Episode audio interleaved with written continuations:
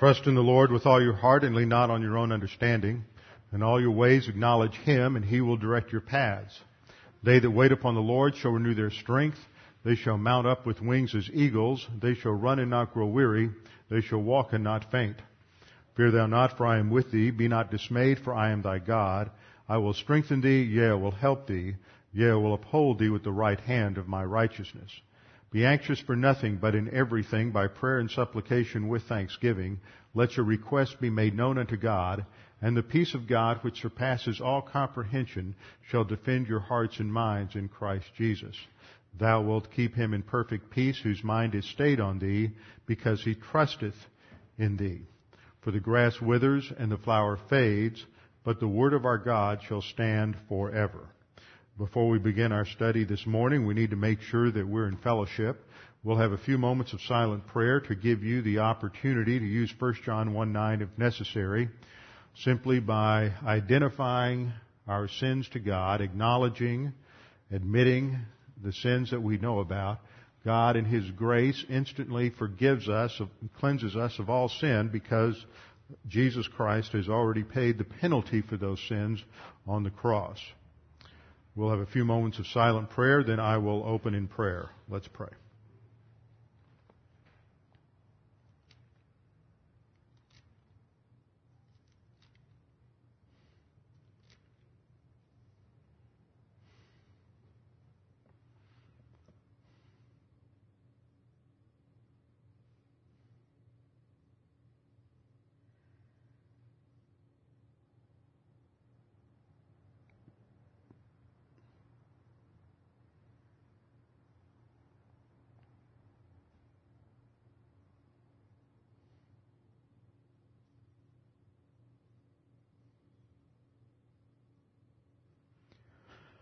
Father, we do thank you so much that we have this opportunity to gather together this morning to study your word. We thank you that we live in a nation where we have the freedoms that we do to, to study your word. We thank you for our forefathers who uh, had the wisdom, foresight to construct a constitution, system of government such as we have. We thank you for their forebears who were willing to uh, in many cases suffer martyrdom after the Reformation in order to work out a biblical system, uh, biblical worldview on which our country was founded. Father, we thank you for those who have served in the military, those who gave their lives, those who were willing to make the ultimate sacrifice in order that we may continue to have our freedoms. Father, we stand in a time when this nation is threatened seriously by many different uh, groups that would seek to do us harm. We have external enemies who hate us bitterly, and they hate us even more because we stand at the side of Israel. Father, we pray that you would continue to protect this nation, that you would provide the blanket, the umbrella of security that we need in order to continue our support of Israel, in order to be a bulwark of freedom, not only here, but in this, in this world. That we might continue to be a beacon of light to the cross. Father, we pray that you would continue to guide and direct our president, those who are in positions of power and influence in civil government and in the military, that you would uh, foil the plans of the enemy, and that we might have victory in this war against terrorism and against the uh, Islamic fundamentalists. Father, as we study your word today, we pray that you would challenge us with the things that we study, strengthen our confidence in your word, our trust in you, and may we not grow weary as we advance in the spiritual life. We pray this in Christ's name. Amen. Open your Bibles with me this morning to 1 Corinthians chapter 15. 1 Corinthians chapter 15. And today is Memorial Day, and I will address that in the second hour. But I want to appreciate, express my appreciation to those who are here who have served in the military, those who are wearing their uniforms, and I'm amazed that there's a couple of you that can still wear your uniforms. What a testimony to the rest of us that couldn't get into anything we were wearing 20 or 30 years ago. 1 Corinthians chapter 15 verse 29 is the first verse in a paragraph that extends down to verse 34. We'll split it up and I'll probably just get through this first verse this morning. This is one of those verses that is notoriously difficult, what seminary students and pastors like to call problem passages. That is because the interpretation is difficult. In fact, in, in a number of commentaries that I looked at, people I talked with about this passage in the last couple of weeks, uh, almost to a man, they noted that this is probably the most debated passage in all of Scripture. And I don't think anyone fully knows or truly knows or can dogmatically state what this passage means. I mean, in some sense we can, but in another sense we can't because there are certain things referenced in this passage that probably had to do with something that was going on in Corinth in 60 AD that we don't know about. And so if you were a Corinthian and you were sitting in Corinth and you were hearing, reading this verse, you knew exactly what the apostle Paul was talking about. But we're 2,000 years away and there are some things that we are missing and so we can't speak to this passage with an extreme amount of dogmatism. However, there are certain things that we can say about this passage and certain things that are significant for us to understand in relation to what Paul is saying. Remember, we have to interpret any passage in the light of its context, both its historical context, but primarily its context in the scripture. What, do, what are these surrounding verses? And this chapter is a chapter the most extensive chapter in the New Testament in defense of the doctrine of physical bodily resurrection. And Paul has been laying out a very logical, tight case for the importance and the reality of a physical bodily resurrection. In verses 1 through 11, he laid down the historical foundation that this is based first of all on the testimony of scripture Second, on the testimony of the apostles and others who witnessed the resurrected Jesus Christ. And third, on the testimony of the apostle Paul himself when the Lord Jesus Christ appeared to him in out of sequence as he was the last of the apostles to be called. Then starting in verse 12, Paul builds a logical argument based on the assumption of the opponent, that is that there is no real resurrection from the dead. Apparently there were those in the Corinthian congregation who believed that there was, that Christ was raised from the dead, but then they didn't believe in a physical bodily resurrection for the rest of us. This ran contrary to Greek thought and Greek culture, as we've studied in the past. And so their assumption was there was no such thing as resurrection. So Paul turns that on its ear and says, well, if there is no resurrection of the dead, then Christ is not raised. Because if resurrection, physical bodily resurrection can't take place, then Christ is not risen. And the conclusion from that is that if Christ is not risen, then our preaching is in vain, our belief is in vain, our doctrine is in vain, there is no uh, salvation, we are still in our sins, verse 17. Verse 20, he reverses the premise to argue that Christ has indeed risen from the dead.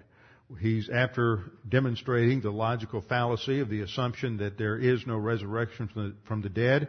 He argues that Christ has risen from the dead. He is the first fruits of those who have fallen asleep. And we studied this passage, this paragraph, the last two Sundays, looking at the different uh, elements of that tagma, that uh, battalion of the first resurrection. And everything that is said in verses 21 through 28 flows out of this concept of first fruits. It's built on the Jewish feast of first fruits, which was the first day after the Sabbath, the first Sabbath after Passover, which would be the first day of the week or Sunday, and first fruits was a festival where the Jews would bring the first of the barley harvest into the temple. They would first of all thresh it, and they would grind it into flour, and then they would bring that to the Lord as a, and it was a pledge or guarantee that there would be a harvest. That's the point of the of the analogy to first fruits. First fruits is a guarantee pledge that there will be a harvest. Because you have that initial harvest, there will be subsequent, a subsequent harvest that year. And in that analogy, what Paul is saying is that Jesus Christ was the first, and that guarantees the resurrection of believers in the church age as well as others who participate in the first resurrection, the tribulation saints, the tribul- two tribulation martyrs halfway through the tribulation, Old Testament saints, and then if there's any death of believers in, in during the millennial kingdom, then uh, that would be included as well. And he connected that to the angelic conflict that this ultimately uh, brings about the the return of Christ at the second coming and his rule and then his delivery of the kingdom to God the Father when he puts all the enemies, when God the Father puts all the enemies under Christ's feet, the last enemy to be destroyed is death. So his argument, we have to put verse 29 in context. The argument again and again is that resurrection is valid and that there is, a, and he's almost arguing in terms of a presupposition. Now, one of the things that's, that's, I've never spent a lot of time teaching here, and I'm not going to get too distracted right now in, in this whole subject, but the concept of presupposition.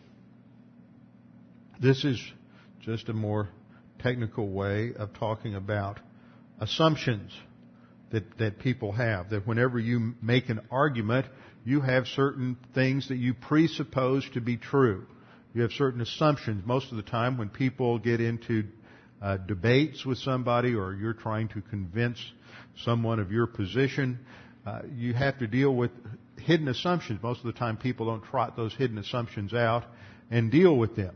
For example, if you're at the door and you have a you, you're at the house and you hear a knock on the door and you go to the door and there's a couple of young men there in, in their suits and white shirts and ties and they are uh, missionaries from the uh, Church of the Latter day Saints, and they're Mormons. And they will try to convince you that there is a legitimacy to being baptized for the dead. That's why they have, uh, the, the Mormons are so into genealogy. It's because they're trying to find all their dead relatives so they can be baptized for them in the temple. And of course they'll base it on this verse. Now, if you were to sit down with a Mormon and start arguing simply on the basis of the interpretation of this verse per se, you're not going to get anywhere. You're just going to butt heads. And that's the same thing is going to happen when you deal with a lot of different types of debates, whether it has to do with politics, uh, whether it has to do with other elements of Christianity, Sometimes all you do is you argue this fact and that person counters with this and you counter with that and they counter with something else.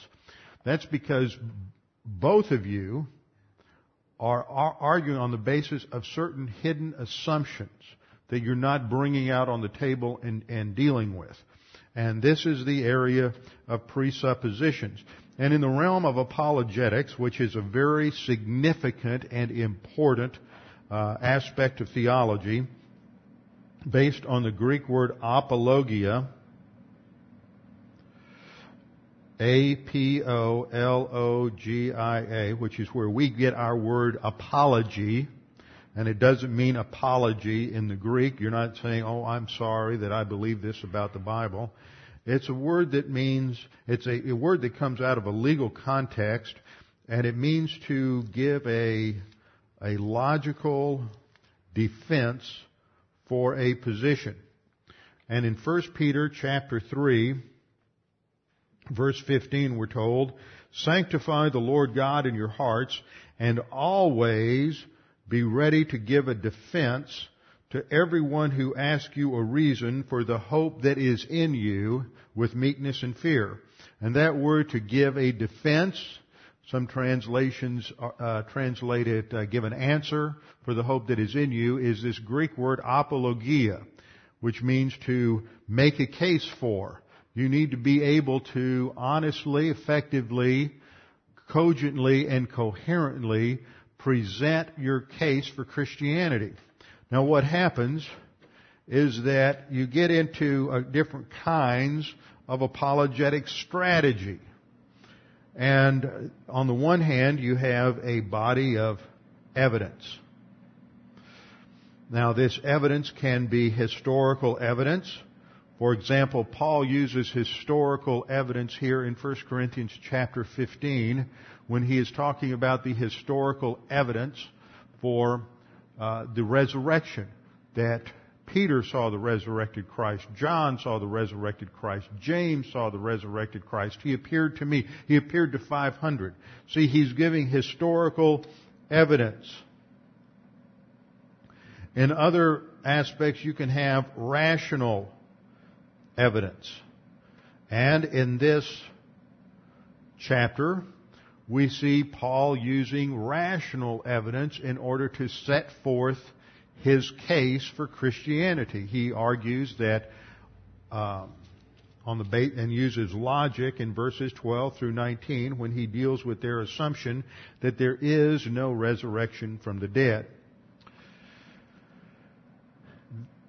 So you have these two categories of evidence, and the real question in apologetics and apologetic strategy is how do you use the evidence? That's the real question. And the way most people want to use evidence, I think, is is um, is methodologically flawed. Now, that doesn't mean the Holy Spirit doesn't use it, and that doesn't mean people aren't saved as a result of using a flawed methodology, but it's a flawed methodology. See, let's draw two columns up here on the overhead.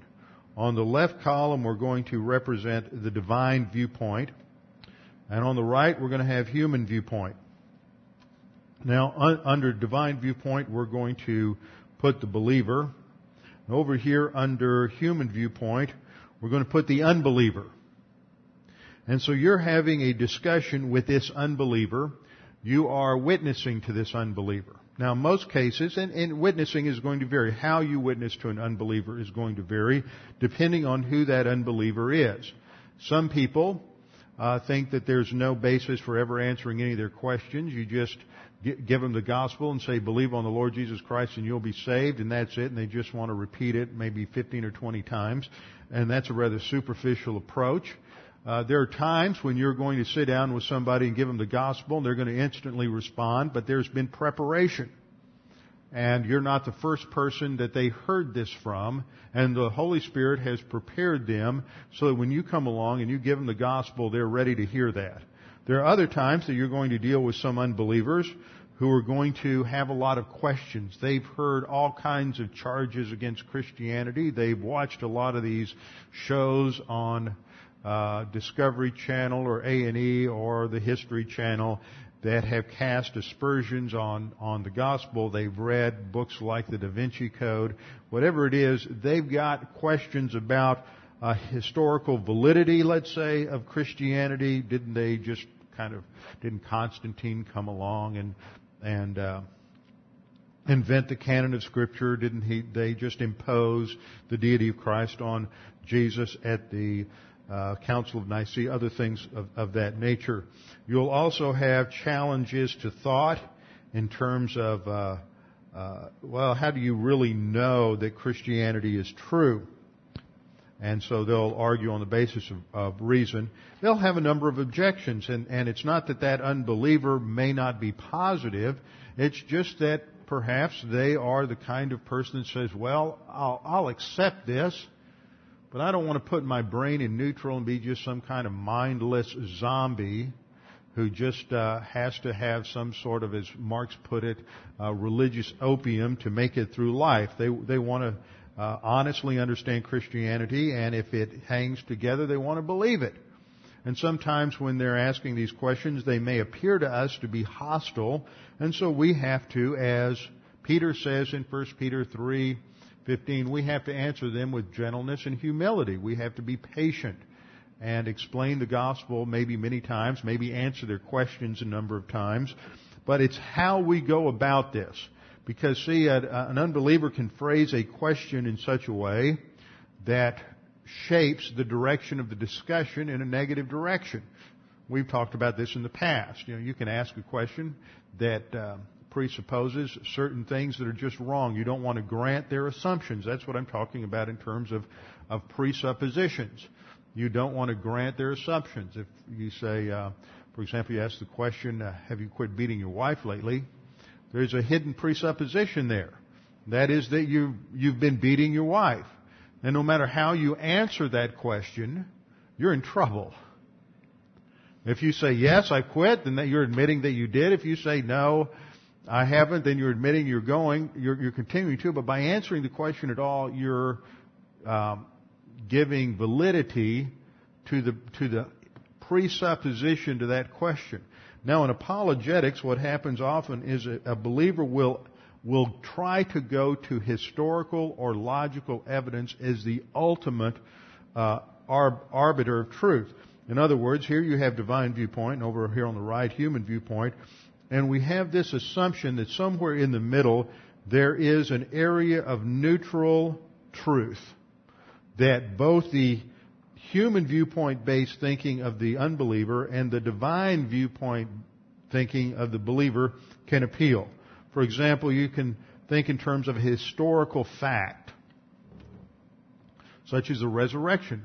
A lot of folks think if you can prove the tomb was empty and Christ was raised from the dead, you've made your case. That's not true. See, unbelief over here in the category of the human viewpoint unbeliever, unbelief is going to reinterpret that data. Just because you prove that the tomb was empty, and if you were able to prove beyond a shadow of a doubt for this individual that Christ uh, was raised from the dead, it, his controlling unbelief presupposition would say, hmm, that's an interesting aberration in history, isn't it? See, you can think of it this way. You have a, have a man who believes that, that, uh, uh, that he's dead. He's got a mental problem. He believes he's really dead. And so he goes to a psychiatrist. And so a psychiatrist works with him for weeks, months, perhaps years to convince him that, um, and decides to approach the strategy to prove that, that uh, dead men don't bleed. So as part of his strategy, he takes this guy around to uh, hundreds of morgues around the country, and they uh, uh, stab or poke or prick all these dead bodies, and no dead bodies bleed. And then they go around to a lot of living people, and they he pokes or punches them, and they bleed. And so he convinces the patient after a while that that's right, dead men don't bleed. And then he pulls out a pin and he sticks the guy in the arm and he starts to bleed and the patient looks down and says, how about that? Dead men bleed after all. You see, presuppositions can control the argument.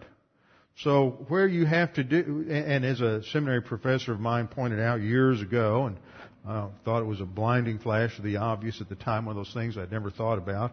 If you grant a person's presuppositions, those basic controlling assumptions, if you grant that, then whatever they build, if what they construct on that is logically consistent with the presupposition, then you're never going to tear down their argument unless you attack the foundation. And that's the strategy that Paul is using here in 1 Corinthians chapter 15. Even when he uses evidence, he's not using evidence in this sort of neutral appeal to evidence.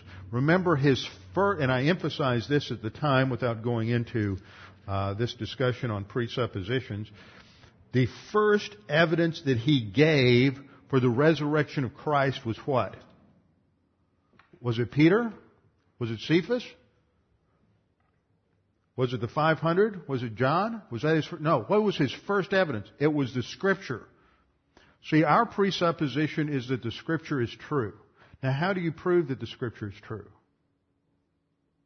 You don't. See, to prove that the scripture is true, you have to, you would have to appeal to a higher authority. What's a higher authority than the Word of God? Is, lo- is logic a higher authority than the Word of God? No. Well, see, this is the way most people will approach their argumentation. And that is why, if you go back to how I've taught many, many times, you have your different approaches to uh, knowledge. That ultimate truth can be found either through empiricism or rationalism or mysticism. That's in terms of human viewpoint thought. And those systems all construct reality on the basis of an assumption that logic can get you to truth. But their starting point is human independence in terms of how they interpret the data, either the rational data or the empirical data. What the Bible teaches is not that logic or experience is inherently wrong. See, Paul uses empiricism in a correct way here, but he uses it under the authority of Scripture. His logic is under the authority of Scripture because the Scriptures recognize you can't go to an authority higher than God to, to validate God. God is the source of what is true and what is right. So His Word is self-authenticating. In other words, when you hear it, you know it's true. When the unbeliever sees the evidence of God, he knows it's true. For example, in Romans chapter 1,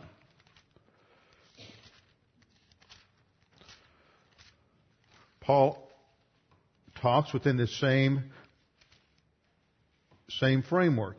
He says in verse 18, for the wrath of God is revealed from heaven against all ungodliness and unrighteousness of men who suppress the truth in unrighteousness, because what may be known of God is manifest in them, for God has shown it to them. See, they know it's true. There's no atheist out there who doesn't or who hasn't at some level been confronted with the truth of the Word of God, and he knows it's true, but then he suppresses it in negative volition. He suppresses it in unrighteousness. God doesn't have to prove He exists. The unbeliever already knows He exists. When the unbeliever hears the voice of God in the Word of God, he knows it's true. He may, he, he then suppresses it. He's constructed intricate, logical, empiric, and empirical systems to try to suppress the reality of the existence of God. And in our apologetics or in our explanation of the gospel, what we have to do is show that he can't, that his foundation is flawed and faulty. He can't live within the framework of his own foundation. And this is exactly how Paul is arguing in 1 Corinthians 14. Notice he, he says, he's pointing out to these, uh, this group that doesn't believe in resurrection, that they can't operate on the basis of their assumption. Their assumption is there's no resurrection of the dead but they want to believe that Jesus rose from the dead. So Paul points out you can't believe that. It's, it's doesn't fit. You can't argue that there is no resurrection from the dead and then argue that Christ did rise physically and bodily from the dead. It's logically inconsistent. And he is argue, shows that it is consistent with the scriptures that Christ is risen from the dead because this conquers death and it ultimately brings all creation back into the authority of God. That was the structure of his argument down through to the end of verse 28. So when he comes to verse 29, what he is dealing with here is apparently a, another, another reality in Corinth. That there were those, and we're not sure who those are. I want you to notice the verse says, otherwise, what will those do who are baptized for the dead. If the dead are not raised at all, why then are they, are they baptized for them? And what we have here is two rhetorical questions. Begins with a contrast, otherwise, or we might say for or because, so he's offering another reason and I think that what we have here is, is he's just offering another reason why they can't live, there, there can't be a consistent application or consistent lifestyle based on this assumption, uh, that is in terms of his opponents. They can't live consistently on the assumption that there's no resurrection from the dead because there's too many logical inconsistencies.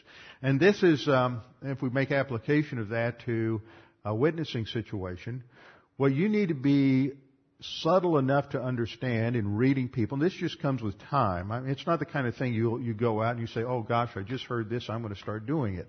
Uh, trust me, it takes years to develop the, the the understanding and the skill and knowing people to be able to do this kind of thing, and to be able to do it well.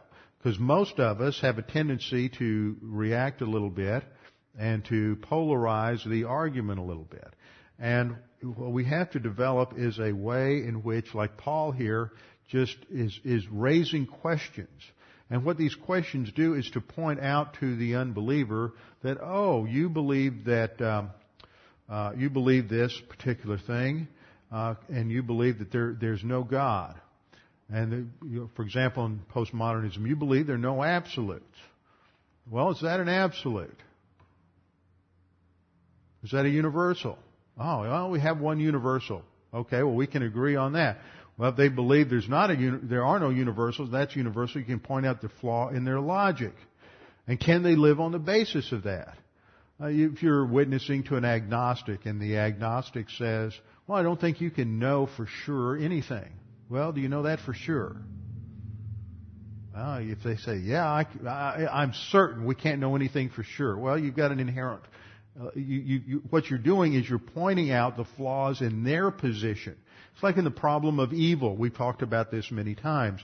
You'll, you'll sit down with somebody and they'll say, I have a real problem with a loving God who allows war or terrorism or disease or all these horrible things to take place in history. Okay? Instead of just jumping in there right away and giving your answer, say, well, how do you explain it? See, they can't. No unbeliever on the basis of the assumptions of unbelief can come up with a legitimate, cogent answer for evil. They just don't like the fact that a, they just don't have a broad enough perspective to allow for, a, for the existence of a loving God who controls evil. But before you can get there, he may not even be ready to listen. You have to point out that he has no answer. He has to live with an incredible tension in his own life when it comes to the existence of evil. He can't explain it. He has to either think that, well, this is just normal. Well, if it's normal and you believe in evolution, which someone of this nature usually does, if it's normal and you believe in evolution, then what you're basically saying is that there's no real, real basis for saying that there's a distinction between good and evil. It's just normal. If death and suffering are all the means to advance from, from lower life forms to higher life forms, and we ought to be glad there's suffering and warfare and famine because that's the struggle for existence in which the survival of the fittest operates. So why are you so upset that you have uh, hundreds of thousands of people dying off from famine in places in Africa? Why are you so upset over uh, the Holocaust? Why are you so upset over these events that you term evil? They're just the means of advancing us to the next stage. You're not consistent. In other words, you be gentle with them. Don't don't just try to beat them over the head and create a an antagonism. And so this is the approach that Paul is taking here, I believe, and he is not specifically addressing the validity or the invalidity of this practice of being baptized for the dead. But before we get there, we have to take some time to uh, take a few moments to exegete the passage to make sure we understand exactly what is being said here. We have a contrast, or what I believe is a causal use of the uh, conjunction epei. And so Paul here is offering a, another reason for baptism based on the inconsistencies of their own practices. So he says, because what or for, what will those do who are baptized for the dead? And the word do is the Greek verb poieo. That's a future active indicative third person plural. Simply means to to do, to make, or to manufacture. And here it has the sense of what significance is it? Why is it, why, what, what should they continue to do? If there, in other words, if there is no resurrection from the dead, why would they continue this practice? This is what Paul is pointing out. The very practice of, of being baptized for the dead presupposes some value. So if it doesn't have any, I mean, some value in terms of resurrection. So if it doesn't have any value in terms of resurrection, he's saying, what's its significance? What is the significance for those who are being baptized for the dead? And that phrase, who are baptized, is an articular participle. That means it's going to be used as a as a substantive. It's referring to a group of people. It's the subject of the clause. Those who are baptized. It's a present passive participle. Passive voice indicates they receive the action of baptism. Uh, the pre- present tense indicates that it is contemporaneous with the action of the uh, of the main verb to do. And the word baptize, as we'll see, simply means to dip, plunge, or immerse, and it signifies identification. Now, when we look at this word, we have to ask or answer a question. Is Paul using baptizo here in the technical sense of the Christian act of baptism, believer's baptism? Number one. Number, or number two, is he using it in its more generic sense of some sort of ritual washing. The word's used that way in some passages in the New Testament referring to washings uh, that took place, ritual washings that took place under Old Testament law. Is he using it that way, or could it just be that there's some sort of ritual washing going on related to resurrection or future life in Greek culture? We don't know. We can't answer that. There's no historical information. We don't know of any groups in Corinth, believers or unbelievers, who were practicing a baptism for the dead. So his, historically, we're, we're uh, shortchanged here. We don't have any information we can go to. And I think for that reason, it's not as important to understand what the historical situation was as to understand the thrust of Paul's particular argument. The concept of being baptized for the dead is based on the fact, or is the, the confusion is uh, brought out even more by the fact that what we have here in, the, in terms of the preposition for the dead is the Greek preposition huper, H-U-P-E-R, plus the genitive. this is the same preposition that we have when we talk about the fact that Christ died for you. Christ died for you. You have huper plus the genitive plural of the second person uh, pronoun. And in that construction, it has the concept, of, uh, it has the idea of substitution. There are two prepositions in the Hebrew that have the idea of, prep, uh, of substitution. There's huper and the preposition anti, A-N-T-I. They both have the idea of substitution. but huper has other ideas. It can indicate a causal idea in the sense of on account of or because of. It can also have the idea of something that is over something. Now, when we look at this passage, what's interesting is that uh, over 200 interpretations have been cataloged on this particular phrase. Now, I did not work my way through all 200 interpretations. There are only two or three interpretations that have any, any real sense of validity. The, the, there is a wrong interpretation, though, to this passage, and that is any inference that this passage is talking about baptismal regeneration. Now, what is baptismal regeneration?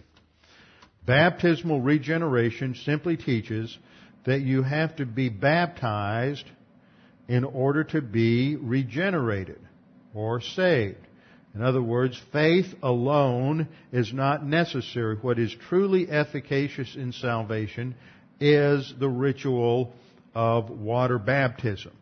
Now, this is evident in, for example, the teaching of the Church of Christ. That you have to go through water baptism to be saved. If you just trust in Christ alone, you're not saved. you have to be baptized. Now, I don't know of any Baptist that believes in baptismal regeneration. I'm sure there are some, but I don't know of any. Uh, you have different kinds of Baptists. Some Baptists think that you have to be baptized in their church before you can be a member of the church. So I've known some Baptists who've been baptized in two or three different churches just to maintain membership there. But believers' baptism is immersion as a sign or a symbol of the baptism of the Holy Spirit and what takes place in positional truth. It is not necessary, and they, the early church never understood that baptism was necessary in order to be saved. And we'll look at some passages on this in just a minute. But what undergirds the problem in this passage is this, or the false view, is that this is somehow t- teaching baptismal regeneration. And in this passage, it's talking about vicarious baptism. By vicarious, we mean substitutionary baptism. That you can be baptized for someone else. And in this case, it's someone who has died prior to going through the ritual of baptism. And so the idea is that, once again, that it is the act of baptism itself that saves. So this comes out in the cultic teaching of the Mormon church that you can just be baptized for a dead person and then they'll be saved. It has nothing to do with their volition at all. You can just be baptized for somebody else. Now this concept is completely erroneous, so we can exclude a certain number of interpretations just based on what scripture teaches. First of all, nowhere in the Bible do we have a reference to baptism on behalf of the dead to vicarious baptism for the dead. There's no passage, no other passage in Scripture that confirms or affirms baptism on behalf of the dead. Second, baptism for the salvation of the dead has no historical attestation in the early church. There's no record of this either in the early church or in secular culture. So if you're supposed to be baptized for the dead so they can be saved, then this is the only place that there's even a hint or suggestion of that. And third, if you are saved through baptism, this is counter to everything that's taught in the scripture. So if that's what Paul is affirming here, then it contradicts everything else that Paul says in his writings. So if we set this up on, at a flow chart, and we were to ask the question, is this talking about baptismal regeneration? Uh, if we say yes, it is, then we have no record, and it it is uh, contrary to Paul's thought. Therefore, we have to go to the no. There's no basis for saying that this teaches baptismal regeneration or vicarious substitution. So any of the interpretive options that are based on baptismal regeneration are going to be excluded. So obviously it's not talking about baptismal regeneration. It's not talking about being vicariously baptized for the dead. So what is the passage talking about? Well, we have two two rhetorical questions here. First of all, what will they do who are baptized for the dead? Now, there's three, three views that I think hold some, some um, validity. And I just want to go through those briefly, and then we will, um, I'll tell you the one I like the best. The first view is that this is um, a baptism which is a witness for those who died before being baptized. In other words, this position says that, that you have someone who becomes a believer, but they're never baptized. In the early church, it was assumed or presumed that if you were a believer, you were baptized. You would be immersed uh, fairly qu- quickly after your profession of faith, and it was a means of teaching positional truth. Positional truth is an extremely abstract doctrine. I, t- I can tell you lots of believers have been sitting in the pew for a long time and they don't understand positional truth. What took place at the instant of salvation in terms of God providing at least 40 things for you at the instant of salvation that are yours forever. Your eternal security is based on uh, positional truth. Your identification with Christ in His death, burial, and resurrection so that at the instant of salvation you are given new life in Christ. And this is the argument for, as the foundation for the Christian life in Romans chapter 6 verses 3 through 5. Now, so in the early church, they just presumed somebody would get baptized. But what happens if they became a believer and died before they were baptized? So in this interpretation, the idea was that there was a, there were people who would get baptized for those who had died so that they would give a public testimony for that person even though they had uh, they they died but because they had died before they could be uh, they could have their own testimony. And that's possible but I don't think it's it's the strongest. Another view is to take the word huper to mean over and above. In other words what would those do who are baptized over and above the dead?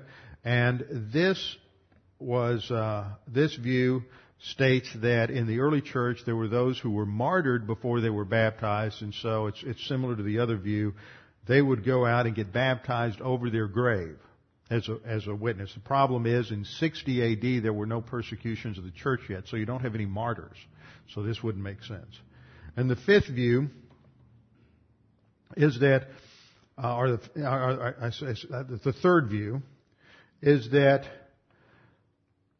this is called the replacement view, and it looks at the church like an army. And what happens is you've got some folks who die, some believers have died, and and you know they're going to be resurrected in heaven. The church needs to go on, continue its mission of witnessing and expansion. And so when you have certain uh, believers die and as it were they're they're no longer in the active army. You need to replace them with new converts. And in this sense the word baptism represents the whole the everything involved in conversion from faith alone in Christ alone to ultimate uh, uh, immersion. And this is a view that is taken by a, a lot of different uh, conservatives a lot of different people and it's, it's called the replacement view. That, that all that Paul is saying is that what will you do if you're being baptized? That is, if you're replacing dead, dead Christians. I mean, if, why keep going on with this thing called Christianity if there's no resurrection? That's just fruitless. That would be that interpretation. Another interpretation, which I like a little better, and I think is probably my favorite this week, what will they do who are baptized on account of the dead? Now there's a strong argument for taking huper meaning on account of or because of the dead. And this view states that you, you have a have a, and this is true in some of our lives, we have someone who has witnessed to us perhaps for years and now they die. And when they die, we realize, perhaps at their funeral, that what they have said all along is true. And this person, uh, a parent, a friend, a loved one, has witnessed to us all along about the fact that Christ has died on the cross for our sins. So now on account of or because of their witness, which took, and at the time of their death, we become a believer on account of their witness, because of their believer. And so we become baptized because of their witness in effect, and because we want to be reunited with them in resurrection. And if there is no resurrection, why in the world would we want to be baptized? Why would we want to even become a believer if there's no future resurrection? And so this interprets the, the baptism for the dead is otherwise, what will they do who got saved because of the witness of a dead person? If the dead aren't raised at all, why did they even become a believer? There's no future hope. There's no future resurrection. Now those last two views are among the predominant. Then there's another view, and that is that the those, throughout Corinthians, Paul talks about the we and the you. We being apostles, or we being the body of Christ, and you being Corinthians, and some of the things that you're doing that are wrong. But here he uses the, the, the um, uh, a, a relative participle here to indicate those. Those who are baptized. And, and the implication is that these are people outside the church. And so another interpret, possible interpretation is that there's a group of, of non-Christians, or this is some pagan practice that was taking place in Corinth that had influenced practice in the church. Now we've seen that over and over again in Corinth where they've let pagan practices influence what they did in the church. And so, uh, Paul is simply saying, look, there's this group out there who've influenced you to get baptized for the dead, and why do it if there's no resurrection? Why are you, and he doesn't judge the situation at all. He doesn't challenge it. He's just simply saying, why in the world would you go through this practice for the dead if there wasn't a hope of resurrection? And that ultimately is really the argument in, in the passage. Whatever the situ, historical situation is, what Paul recognizes is that there is some group of people who who are being baptized either because of the witness of, of uh, believers who were close to them, who were loved by them, and they were, were looking forward to being reunited with them in resurrection, or because it was a simple practice that had something related to a future life no matter what the circumstances were, Paul is recognizing that they were, somebody was doing something in the hope of being reunited with dead people. Those who had already died. And that presupposes resurrection. And so this is uh, Paul's use of a presuppositional apologetic here. He is saying, look, you've got this practice going on, whatever it was, the practice itself presupposes resurrection, so why do it unless there is a resurrection? So it's a somewhat uh, subtle argument. He says if the dead aren't raised at all, that is your assumption that there is no resurrection from the dead, then why is this practice being uh, implemented in the church? Now, before we go on any further, I want to talk a little bit about baptism. And I want to go back to the question of baptismal regeneration. When, often when you talk with certain groups of people, they don't understand that there are different categories of baptism in the scripture. In fact, there are eight baptisms. So you may have been taught that there were seven. Actually, there are eight baptisms in the scripture.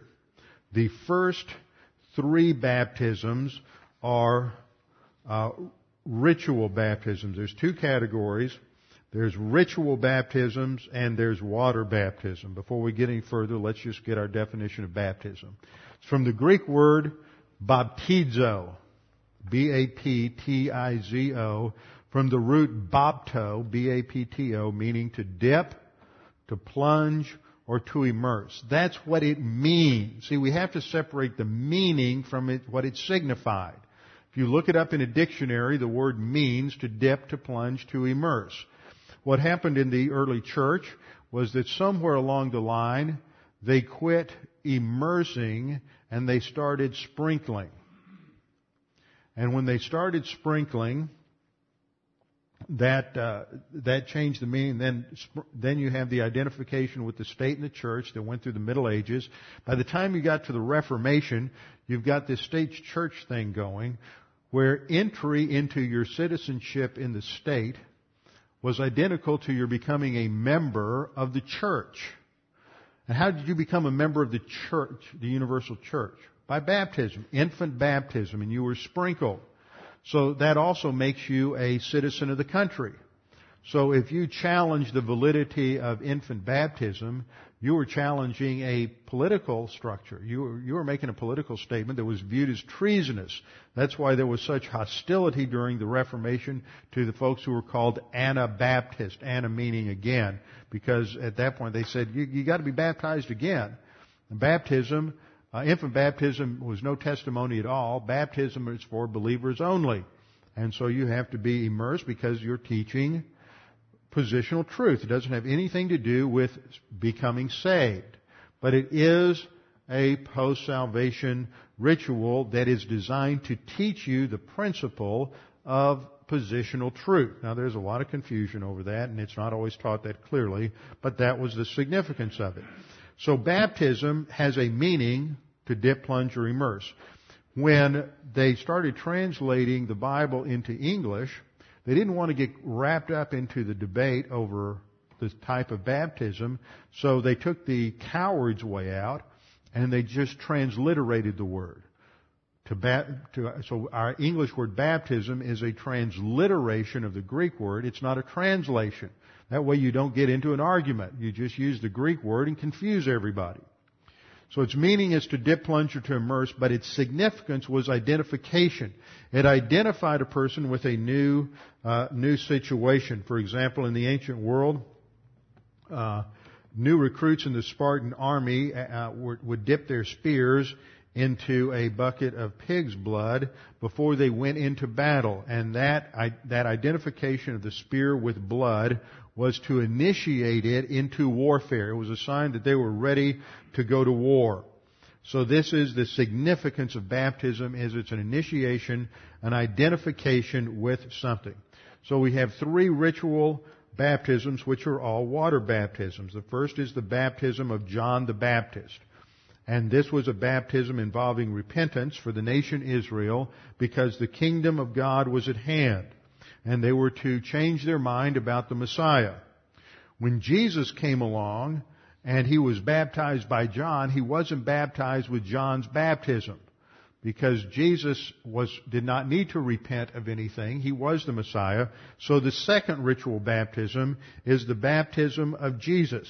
Matthew 3, 13 through 17. The baptism of John the Baptist is Matthew 3, 1 through 11. The baptism of, of Jesus is Matthew 3, 13 to 17. And then the third ritual baptism is believer's baptism, where the believer is immersed in water, which is a sign of death, and when he's brought out of the water, that is a sign of his resurrection to new life in Christ. And it is a picture of the fact that at salvation the believer is identified with Christ in his death, burial, and resurrection. So these are the three ritual water baptisms. But there are five real baptisms. There are five real baptisms, and these real baptisms are all dry. Five real baptisms, and they're all dry. The first is the one I want to focus on, and that's the baptism of Noah. This is the one that some people don't include in their list of baptisms because you have to properly exegete the Greek text or you're in trouble.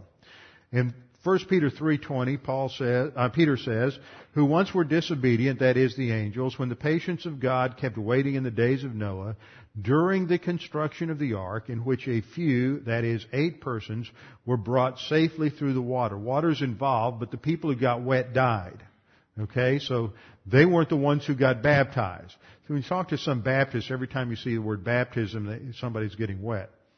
And then in verse 21, it begins with the phrase corresponding to that, that is to the, the ark, uh, the situation with Noah's ark, baptism now saves you. Now we have to understand that word corresponding. This is the Greek word antitupos. And he's saying analogous to that. So there is a, what we have is, in the Old Testament, is there's an identification with Noah's three sons and their wives and Noah's wife are all identified with Noah. And they're saved. They're delivered through that judgment. So Peter says, analogous to that, baptism now saves you. Now, you have two things in scripture. We studied this under typology. You have a type, which is a, an example or a shadow image, and you have what it represents, the antitype. Now the antitype, which is that word corresponding to, the baptism that now saves you is the baptism of the Holy Spirit where you're placed in union with Christ. So the type, which, which is going to teach something, the shadow image that teaches something about the baptism of the Holy Spirit, has to be Noah's Ark. To have an antitype, you have to have a type. And so it doesn't come right out and say they were baptized by Noah, but they're saying the baptism of the Holy Spirit is an antitype of Noah. So the implication is Noah's Ark has to be a type of baptism. And what we see there is that their identification with Noah brought about their salvation. Now it's further defined as saying corresponding to that, baptism now saves you. And then to make sure you understand that he's not talking about water baptism, Peter says not the removal of dirt from the flesh. So he's not talking about water baptism. That doesn't save you. But an appeal to God for a good conscience through the resurrection of Jesus Christ. It's faith alone in Christ alone, not water baptism that saves you. See, this is another passage that the people who believe in uh, baptismal regeneration will go to. Then you have, as your second uh, real baptism or dry baptism, is the baptism of Moses. So you have the baptism of Noah, the baptism of Moses. Then you have the uh, third is the baptism of fire where all unbelievers uh, are, who, sur- who uh, survive the tribulation are judged. This is mentioned in Matthew 3, 11 and 12. The fourth real baptism is the baptism of the Holy Spirit. And the fifth is the, the, the baptism of Christ's death. The baptism of Christ's death. So those are your five real, real baptisms. Now there's one other passage that folks go to to try to prove that you have to be baptized to be saved, and that's in Acts 2.38. And this is in Peter's, Peter's sermon on the day of Pentecost, and in the English, it looks like you need to be baptized. Peter said to them, repent, and each of you be baptized in the name of Jesus Christ for the forgiveness of your sins, and you will receive the gift of the Holy Spirit. And it looks like in order to be forgiven of your sins, you have to be baptized, you have to repent and be baptized. The key here is understanding the Greek. The first command, repent, is an aorist active imperative, second person plural. Y'all repent. The word baptized is, notice, it's an aorist uh, passive imperative, but it's a third person singular. Now the word of you is also plural. Now to put this together, what Peter is saying is repent. He's talking to the whole group. Repent. And that was the message to change, as a Jew, to change your mind about who Jesus was. Repent does not mean to feel sorry for your sins. It doesn't mean to, to um, have remorse. It means to change your thinking. He says, change your thinking about Jesus Christ. All of you. It's a command to everyone. It's a broad-based general command, general offer of salvation. And then he says, each of you, now he's individualizing it. Those who have repented, you need to be baptized in the name of Jesus Christ. It's a parenthesis. And then he says, uh, repent, and then see the forgiveness of your sins, that's plural. And you will receive the Holy Spirit. So repent, your sins and receive is all plural. He's talking to the group. And then each of you be baptized. He's talking to those who have received the gift of the Holy Spirit. So it's, uh, let me run through that. If you wanted to, to mark up your Bible so you'd understand, see how to understand it, put, and each of you be baptized in the name of Jesus Christ, put that in parentheses. He's actually saying, repent for the forgiveness of your sins and you'll receive the gift of the Holy Spirit and then let each of you be baptized in the name of Jesus Christ. That is the correct way to translate that particular verse. It is not talking about uh, baptismal regeneration. So why is it that, uh, so what is Paul saying in verse 29 of 1 Corinthians 15? He is not validating a position of vicarious baptism for the dead. He is simply saying that you've got this practice, whatever it might have been, and the fact that you do it shows that you, you, you have a presupposition that there's resurrection.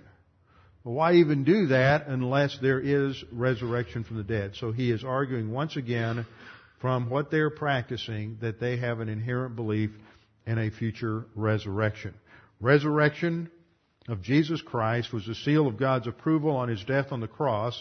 His death on the cross provided the salvation for us.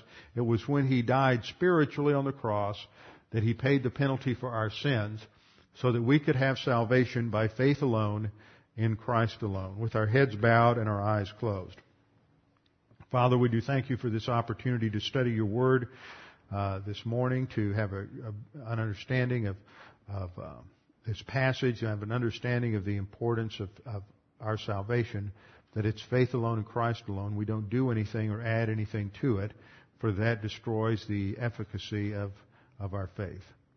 Father, we pray that there's anyone here this morning that's unsure of their salvation or uncertain of their eternal destiny, we pray that they might take this opportunity to make that both sure and certain. Right now, right where you sit, all you need to do is to put your faith in Jesus Christ, to believe that He died on the cross for your sins, and that by simply trusting in Him, you have eternal life. Father, we pray that you challenge us with the things that we've studied today. We pray this in Christ's name. Amen.